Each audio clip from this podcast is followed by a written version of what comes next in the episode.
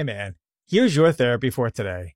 Another common symbol that people have in their dreams are being in some sort of vehicle. Usually it's probably in a car because we're usually in cars, uh, you know, the majority of our traveling experience, but it could be a train or a plane or, or some other means of transportation. But anytime there's a vehicle where you're going in a certain direction, it generally means that there is um, some sort of direction that you're headed in your life that you might be concerned about, that you might be worried about. Am I going in the right direction?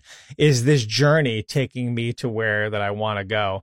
And it could be maybe a good thing that it's about personal growth and you discover and you realize that you're on this journey and you're just going to take uh, stock in what the journey has to offer for you. Take in the sight, so to speak, and enjoy the ride.